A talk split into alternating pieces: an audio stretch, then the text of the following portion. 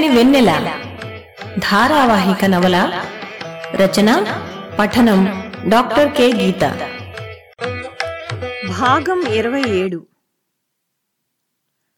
జరిగిన కథ అమెరికాలో తన తల్లికి స్నేహితురాలు స్త్రీలకు సహాయం చేసే సంస్థ సహాయను నడిపే ఉదయన్ని కలవడానికి వస్తుంది సమీర.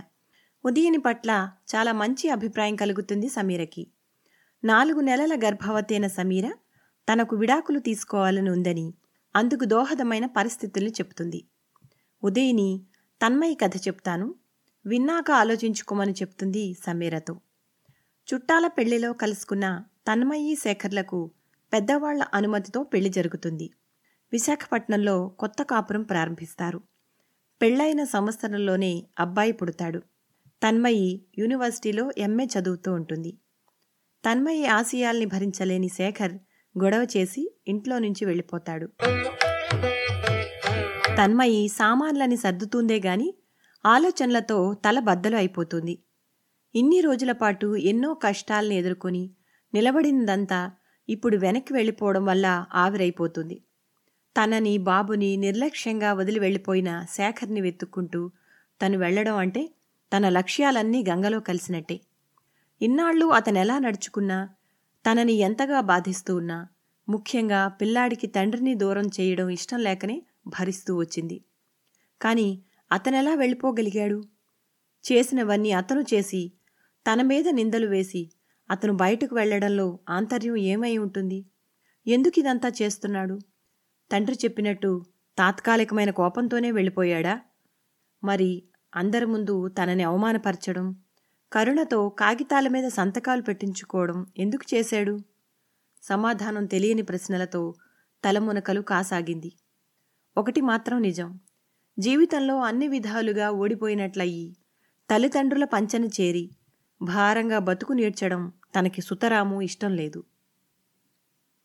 సామాన్లన్నీ వ్యాన్లోకి ఎక్కించాక కాసిని బట్టలు క్లాసు పుస్తకాలు సర్దుకున్న సూట్ కేసు పర్సు పట్టుకుని నేను తర్వాత వస్తాను నాన్న మీరు బాబును తీసుకుని వెళ్ళండి అంది దృఢంగా తన్మయ్యి పొద్దుట్నుంచి కూతురి ముఖంలో చూసిన బెంబేలుతనానికి బదులు కనబడ్డ దృఢత్వానికి భానుమూర్తి ఏమీ అనలేకపోయాడు. పైగా వ్యాను డ్రైవరు కంగారు పెడుతుండడంతో సరేనమ్మా అమ్మకు ఫోన్ చెయ్యి లేకపోతే కంగారు పడుతుంది అన్నాడు. వ్యాను బయలుదేరే ముందు కిటికీ అద్దంలోంచి బాబు చిన్నారి చెయ్యి బయటపెట్టి తల్లి చేతిని అందుకున్నాడు. బాబు చేతిని వదల్లేక వదల్లేక వదిలింది తన్మయ్యి. ఒక్కరోజు కూడా బాబుని వదిలి ఉండలేని బేలతనం తనది. అదేమిటో గాని తన దురదృష్టం. ఎప్పుడూ వాణ్ణి వదిలి ఉండడం తప్పడం లేదు. వ్యాను వీధి మలుపు తిరిగేంత వరకు చూస్తూ నిలబడింది. తండ్రితో తర్వాత వస్తానని అందే గాని ఎక్కడికి వెళ్ళాలో తెలీదు. వీధి చివరి వరకు నడిచి వచ్చి తల్లికి ఫోన్ చేసింది. తల్లికి ఒక్కొక్కటి చెబుతున్నప్పుడు దుఃఖంతో గొంతు పూడికిపోయింది. ఆ కాగితాలు ఆ కాగితాలు అతనెందుకు సంతకాలు పెట్టించుకున్నాడు? అని వెక్కి వెక్కి పడసాగింది. అట్నుంచి జ్యోతి ఏడవద్దమ్మా నువ్వు అస్సలు ఏడవద్దు. కాగితాలు ఏం చేసుకుంటాడు? నాలుగు గీసుకుంటాడా? లేదా వాల్ పోస్టర్లేసి వీధి వీధి పంచుకుంటాడా? తన పెళ్ళాం గురించి చెడుగా ప్రచారం చేసుకుంటే నష్టం ఎవడికి? చూస్తూ ఉండు. నువ్వే కావాలని అతనే దేభ్యమోహం వేసుకుని తిరిగి వస్తాడు నువ్వు బెంగపడకు. ఎప్పట్లానే శనివారం ఇంటికొచ్చేయి. అప్పుడు తీరిగ్గా మాట్లాడుకుందాం. జాగ్రత్తగా ఉండమ్మా అంది. తల్లి మాటలతో మరింత ధైర్యం వచ్చినట్లయింది తన్మయ్యకి. ముందు రోజు నుంచి జరిగిన పరిణామాల వల్ల కలుగుతున్న టెన్షన్తో సరిగా తినకపోవడం వల్ల ఒంట్లో అస్సలు ఓపిక లేకున్నా అడుగు తీసి అడుగు ముందుకు వేస్తుంటే తెలియని పట్టుదల కలగసాగింది తన్మయ్యకి. తనకే ఇన్ని కష్టాలు ఎందుకు ఎదురవుతున్నాయి? అడుగడుగునా పరీక్షలు ఎందుకు ఎదురవుతున్నాయి? అసలు ఎక్కడ తన జీవితం గాడి తప్పింది? ఎక్కడ తప్పు జరిగింది? అందరిలాగే తను కూడా జీవితం మీద ఎన్నో ఆశలు పెంచుకుంది. కోరి వచ్చిన వాడిని మనసారా ఇష్టపడి పెళ్ళి చేసుకుంది. అవన్నీ ఎంత మామూలుగా జరిగాయో అంత మామూలుగాను తన జీవితంలో ఉన్నతాశయాల్ని నెరవేర్చుకోవాలని అనుకుంది. అది తప్ప? పెళ్ళి ఆశయాలు ఒక వరలో ఇమ్మడనంత క్లిష్టమైనదా జీవితం అంటే తనకి నచ్చనివెన్నో అతనిలో ఉన్నాయి. అయినా తనకి అతన్ని వదులుకోవాలన్న ఆలోచన ఎప్పుడూ రాలేదు. పెళ్ళి పట్ల సంప్రదాయాల పట్ల ఉండే గౌరవం ఒక కారణమైతే అతన్ని తను మనస్ఫూర్తిగా ఇష్టపడి పెళ్ళి చేసుకుంది. కాబట్టి కష్టమైన నష్టమైన అతనితో నెట్టుకొచ్చింది. అతని అలవాట్లని హింసని తను భరించగలుగుతున్నప్పుడు అతనికి నచ్చని ఒకే ఒక్క చదువుకోవాలనే ఆశయాన్ని అతనెందుకు సహించలేకపోతున్నాడు? పైగా చెత్త అనుమానం ఒకటి. ఇవన్నీ ఒకవైపు సమస్యలు. అసలు తను ఇప్పుడు ఎలా బతకాలి? చదువుని ఎలా కొనసాగించాలి? బాబుని ఎలా పెంచుకోవాలి? అసలు ముందు ఈ రాత్రికి ఎక్కడ తలదాచుకోవాలి? మిత్రమా నన్ను రక్షించు. నాకొక దారి చూపించు. మనస్సులో ప్రార్థిస్తూ చెయ్యాల్సిన పనులని మననం చేసుకోసాగింది. ముందు అనంతని కలవాలి. తనకు తెలిసిన వాళ్ళెవరైనా లేడీస్ హాస్టల్లో ఉండి తనకి సహాయం చెయ్యగలరేమో కనుక్కోవాలి. తిన్నగా యూనివర్సిటీకి వెళ్ళింది. చేతిలో బరువుతో యూనివర్సిటీకి వెళ్ళే ఎత్తు రోడ్డులో నడిచేసరికి చెమట్లు ధారాపాతంగా కారసాగాయి. డిపార్ట్మెంట్ బయట చెట్టు కింద నీడలో కూలబడింది. మానసికంగా బాగా అలసిపోయేసరికి ఆ ప్రభావం శరీరం మీద పడి ఇక ఒక్క అడుగు కూడా వెయ్యలేని నిస్సత్తువ కమ్ముకుంది. పర్సులో ఉన్న వంద రూపాయలతో వారమంతా బతకడమే కాదు వారాంతంలో ఇంటికి వెళ్ళడానికి ఛార్జీలు కూడా సరిపెట్టుకోవాలి. తలదించుకుని ఆలోచనలలో నిమగ్నమైపోయిన తన్మయి రాజు దివాకర్ దగ్గరికి వచ్చిన సంగతి చూడలేదు. ఏమిటి? ఎక్కడికో వెళ్తూ పొరపాటున ఇలా వచ్చారా? అన్నాడు దివాకర్. దివాకర్కు సమాధానం ఇవ్వకుండానే రాజు వైపు తిరిగి అనంత ఎక్కడుంది? నేను వెంటనే మాట్లాడాలి అంది తన్మయి. అనంత నాన్నగారికి ఒంట్లో బాలేదని కబురు వచ్చిందండి. ఆదివారం తను వాళ్ళ ఊరెళ్ళింది. రేపు ఫోన్ చేసి కనుక్కుంటాను. అంతా బానే ఉంటే ఎల్లుండి వచ్చేయమని చెప్తాను. ఇక్కడ క్లాసులు పోతున్నాయి తనకి. మీరు కనిపిస్తే చెప్పమంది. అవును మీరేమిటి? సరాసరి ఊరి నుంచి ఇటే వస్తున్నారా? అన్నాడు రాజు. నిశ్శబ్దంగా తల ఊపింది తన్మయ్యి అవును. మన మహానుభావుడు ఎక్కడికి వెళ్ళాడో? నిన్నటి నుంచి కనబడ్డం లేదు అన్నాడు కరుణను ఉద్దేశించి దివాకర్.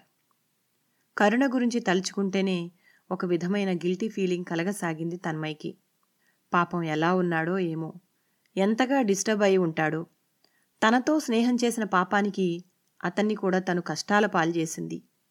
తన్ని తను మనసులో తిట్టుకోసాగింది. దిగులుగా నిశ్శబ్దంగా లేచి సూట్కేస్ అందుకుని బస్టాండ్ వైపు నడవసాగింది. అనంత కనబడితే తనకు తెలిసిన వాళ్ళెవరితోనైనా మాట్లాడి లేడీస్ హాస్టల్లో తాత్కాలికంగా ఉండొచ్చని అనుకుంది. ఇప్పుడెలా? ఏం చేయాలి? ఊరికి తిరిగి వెళ్ళిపోక తప్పేట్లు లేదు. దివాకరు పక్కనే నడుస్తూ "ఇ- ఇ- ఇటివ్వండి పట్టుకొస్తాను. మీ మీ- మీ ఇంటి దాకా అన్నాడు. తన్మయి మొహమాటంగా తల ఊపుతూ పర్వాలేదు దివాకర్ అంది. కానీ అప్రయత్నంగా దుఃఖం తన్నుకు వచ్చి మాట్లాడలేకపోయింది. అంతా బానే ఉందా త- తన్మయ్య గారు? అన్నాడు కంగారు పడుతూ. లేదు దివాకర్ మా ఇల్లు ఖాళీ చేశాం అని నాలుగు అడుగుల్లో మరో బెంచి మీద కోలబడింది. అయ్యో మీకు ఒంట్లో ఓపిక కూడా లేనట్లుంది. మీకు అభ్యంతరం లేకపోతే మా మా ఇంటికి రండి. మా ఇంట్లో అక్కయ్య నేనే ఉన్నాం. మా అమ్మ నాన్న ఊరు వెళ్ళారు. శుక్రవారం వరకు రారు. ఈలోగా మీరు ఆలోచించుకోవచ్చు అన్నాడు దివాకర్. కృతజ్ఞతాపూర్వకంగా వెయ్యి నమస్సులు మనస్సులోనే సమర్పించింది తన్మయి. చాలా థ్యాంక్స్ దివాకర్ అని అతని వెనక నడిచింది. ఎత్తున ఉన్న యూనివర్సిటీ నుంచి దిగువన యూనివర్సిటీ క్వార్టర్స్లో దాదాపు సముద్రపు తీరపు ఘోష వినిపించే వరకు వెళితే చివరి ఇల్లు వాళ్ళది. దారిలో మరొక త్రోవ చూపిస్తూ "మమ్ మాస్టారు ఈ ఇల్లు ఇటే మన జె జేఆర్ఎఫ్ ప్రిపరేషన్ ఎప్పుడైనా సరే స- సాయం చేస్తామన్నారు అన్నాడు. జేఆర్ఎఫ్ గురించి తలుచుకోగానే బాగా బెంగపట్టుకుంది తన్మయికి నానాటికి సమస్యాపూరితమైన జీవితంతో తనేవైనా సాధించగలదా? నడుస్తున్నంతసేపు క్లాసుల గురించి చదువు గురించి తప్ప తన సొంత విషయాలు ఏమాత్రం అడగని దివాకర్ మర్యాదకర ప్రవర్తనకు కృతజ్ఞతలు మనస్సులోనే సమర్పించింది తన్మయ్యి. దివాకర్తో తనకు అంతవరకు సరిగా పరిచయం లేదు. ఇంతవరకు అతన్ని లోకం పోకడ తెలియని అమాయకుడుగానే గుర్తించింది. ఇప్పుడు అతను గొప్ప సంస్కారవేత్త అని కూడా అర్థం చేసుకుంది. గేటు తీసుకుని లోపలికి వెళ్ళే త్రోవలో రకరకాల పూల చెట్లు పళ్ళ చెట్ల మధ్య సన్నని త్రోవగుండా ఇండిపెండెంట్ క్వార్టర్స్లోకి అడుగుపెట్టారు. బయట వరండాకి ఆనుకుని ఉన్న అరుగు మీద కూర్చున్న అందమైన అమ్మాయి తమను చూస్తూనే పలకరింపగా నవ్వుతూ దగ్గరికి వచ్చి ఆగండి ఆగండి మీరెవరో నేను చెప్తాను. మీరు తన్మయి కదా? మా దివా ఎప్పుడూ మీ గురించే చెప్తాడు. ఈ కాలంలో కొంగు కప్పుకుని నడిచేవారు మీరొక్కరే అని మిమ్మల్ని చూస్తూనే గుర్తుపట్టాను అంది. అలసిపోయి ఉన్న తన్మయిని లోపలికి ఆదరంగా తీసుకెళ్ళి ముందు మొహం కడుక్కోండి కాఫీ తెస్తాను అంది. సూట్ కేసులోంచి టవల్ తీసుకుని మొహం తుడుచుకుని బొట్టు పెట్టుకుంది తన్మయి. దివాకర్ అక్క కాత్యాయని వయసులో మహా అయితే అతని కంటే రెండేళ్ళు పెద్దదై ఉండొచ్చు. ఎంఏ ఫిలాసఫీ చేసింది. పెద్ద కళ్ళు చక్కని రూపం. రూపం కంటే ఆకర్షణీయమైన మృదు భాషణ. దివాకర్ అలా వెళ్ళొస్తానని ఎక్కడికో వెళ్ళాడు.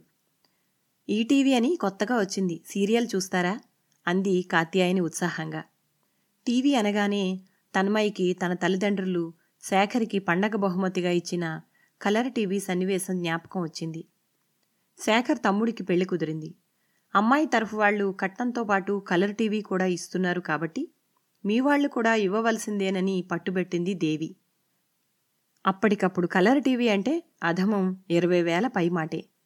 జ్యోతి కుదరదని చెప్పమన్నా భానుమూర్తి వినిపించుకోకుండా చీటీపాడి కొని ఇచ్చి పంపించాడు. సామాన్లతో పాటు టీవీని తీసి వ్యాన్లోకి ఎక్కిస్తున్నప్పుడు తండ్రి దవడ బాధతో బిగుసుకోవడం చూసి వ్యధాపూరితురాలైంది తన్మయి కాత్యాయనికి సమాధానంగా చిన్నగా నిట్టూర్చి టీవీ అలవాట్లేదు కాత్యాయని గారు అంది తన్మయి బదులుగా కాత్యా అని పిలవండి చాలు. మీరు చాలా బాగా చదువుతారని మా తమ్ముడు చెప్తుంటాడు. మీరు టీవీ చూడరంటే ఆశ్చర్యం లేదులేండి అంది. కాసేపు చదువుల గురించి సంభాషణ సాగాక కుర్చీ దగ్గర చాప వేసుకుని నేల మీద కూర్చుంది కాత్యాయిని. తన్మయి కూడా చాప మీదకి మారింది.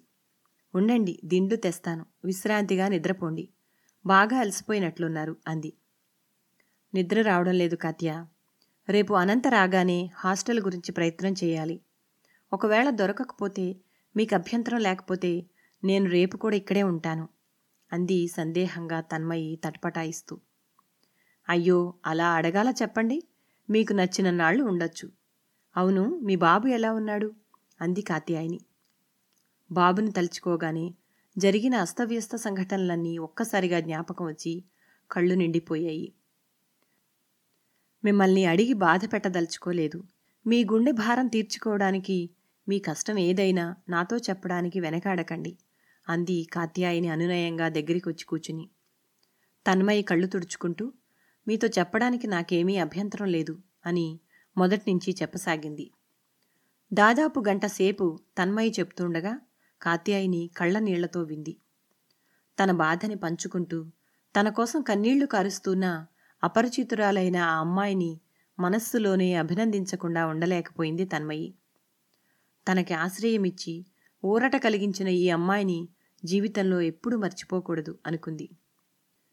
ఎప్పుడు వచ్చి విన్నాడో ఏమో బయట వరండాలో నిశ్శబ్దంగా కూర్చుని ఉన్న దివాకర్ కళ్ళు కూడా వర్షిస్తూ ఉన్నాయి. ఇటువంటి మంచివాళ్ళింకా ఉండడం వల్లనే ప్రపంచం ఈమాత్రమైనా మనగలుగుతుంది. తన్మయి తన బాధాగాథలో అనుకోకుండా ఇరుక్కున్న కరుణ విషయం మాత్రం చెప్పలేదు. ఇప్పటికే తన వల్ల అతనికి కలిగిన నష్టం చాలు. ఇక్కడే కాదు ఎప్పుడూ ఎక్కడా ప్రస్తావించకూడదు అని నిర్ణయించుకుంది. మర్నాడు డిపార్ట్మెంటులో అనంత తన్మయ్యని చూస్తూనే హామ్మయ్య కనిపించావా? మా నాన్నకి కామెర్లు వచ్చి తగ్గకపోతే కేజీహెచ్లో జాయిన్ చేశాం. అమ్మ కూడా అక్కడే ఉంది. మీ ఇంట్లో కాస్త క్యారియర్ ఉండి పట్టుకెళ్ళచ్చా? అంది ఆదుర్దాగా. తన్మయి తన కష్టాన్ని మర్చిపోయి అయ్యో ఏమైంది? పద నేను వస్తాను అంది. తన్మయితో వచ్చిన దివాకర్ మీరు వెళ్ళండి నేను నోట్స్లు సంపాదిస్తాను క్లాసులు అయ్యాక కలుద్దాం అన్నాడు. అనంత రాజులతో పాటు కేజీహెచ్ బస్ ఎక్కింది తన్మయి. తన్మయి ప్రస్తుత పరిస్థితి అంతా విని అయ్యో అసలు ఇంత మంచిదానమైన నీకే కష్టాలు ఎందుకు వస్తున్నాయో? నిన్ను ఇన్ని కష్టాలు పాల్చేసి బంగారం లాంటి నీ కొడుకును కూడా దూరం చేసుకున్న అతనిదే దురదృష్టం. నువ్వేం అధైర్యపడకు. సాయంత్రం హాస్టల్కి తీసుకెళ్తాను. తెలిసిన అమ్మాయిలు ఎవరి రూములోనైనా గెస్ట్గా ఉండొచ్చు. అంది అనంత. థ్యాంక్ యూ అనంత. అంది తన్మయి కళ్ళు చెమరుస్తూ ఉండగా. థ్యాంక్స్ మాటికేం గాని నువ్వు కన్నిటికీ కంటనీరు పెట్టుకోవడం మానేయాలి. నువ్వు నిలబడి బాబుకి మంచి జీవితాన్ని ఇవ్వాలి అంది అనంత. తన్మయి కళ్ళు తుడుచుకుని తల ఊపింది. రాజు వాళ్ళ బాబాయి రైల్వేలో పనిచేసి రిటైర్ అయ్యారు. గాజువాక్లో రైల్వే క్వార్టర్స్లో వాళ్ళకొక రెస్టారెంట్ ఉంది. ఇప్పుడు యూనివర్సిటీకి దగ్గరలో ఎగ్జిబిషన్లో ఫుడ్ స్టాల్ తీసుకున్నారు. మాకు డబ్బులు బాగా అవసరం కాబట్టి స్టాల్లో హెల్ప్కి నేను రాజు ఒప్పుకున్నాం. ఇంకా మరో ఇద్దరు ముగ్గురు కూడా అవసరం అన్నారు నువ్వు సరేనంటే నీ గురించి కూడా మాట్లాడతాను. ఏమంటావు? అంది అనంత. బస్సు కిటికీలోంచి కనిపిస్తున్న ఆకాశంలోకి చూస్తూ మిత్రమా నువ్వు నిజంగా ఉన్నావు అనుకుంది తన్మయి. అనంత చేతిని చేతిలోకి తీసుకుని నీకు కృతజ్ఞతలు ఎలా చెప్పాలో అర్థం కావడం లేదు అనంత. తప్పకుండా వస్తాను క్యాంటీన్ కౌంటర్లో పనిచేయటానికి అంది గద్గదంగా. ప్రతిరోజు సాయంత్రం ఐదు గంటల నుంచి రాత్రి పదకొండు గంటల వరకు క్యాంటీన్లో ఉద్యోగం.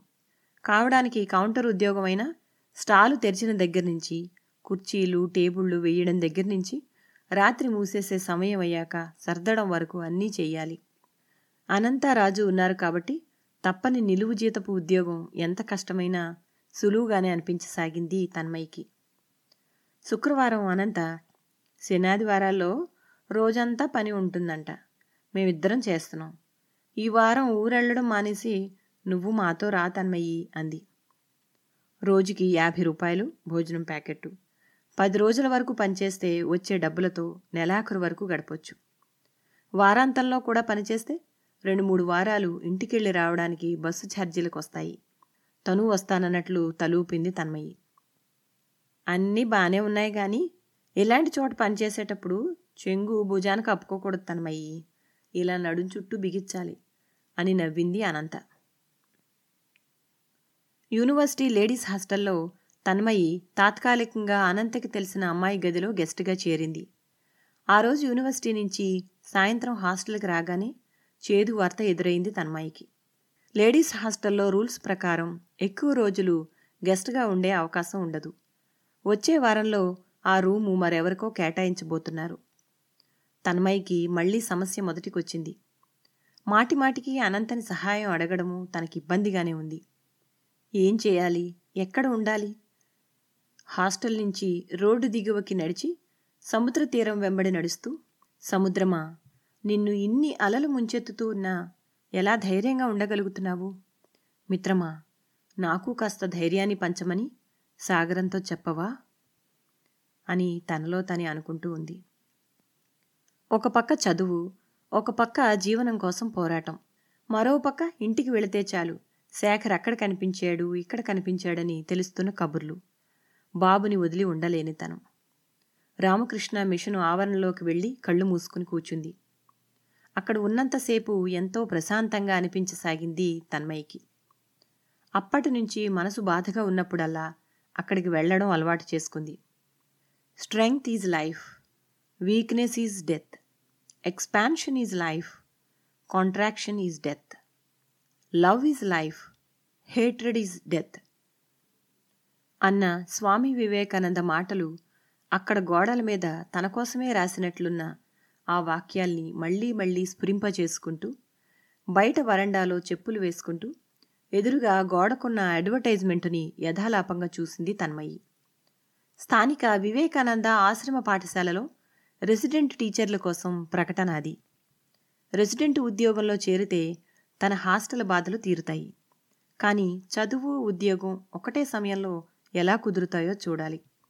ఏదైనా సోమవారం వెళ్ళి చూద్దాం అనుకుంది. అడ్రస్ వివరాలు రాసుకుని బయటకొచ్చి సముద్రం వైపు శిరస్సు వంచి కన్నేళ్ళతో నమస్కరించి మిత్రమా నాకు ఈ ఉద్యోగం ఇప్పించు అంది.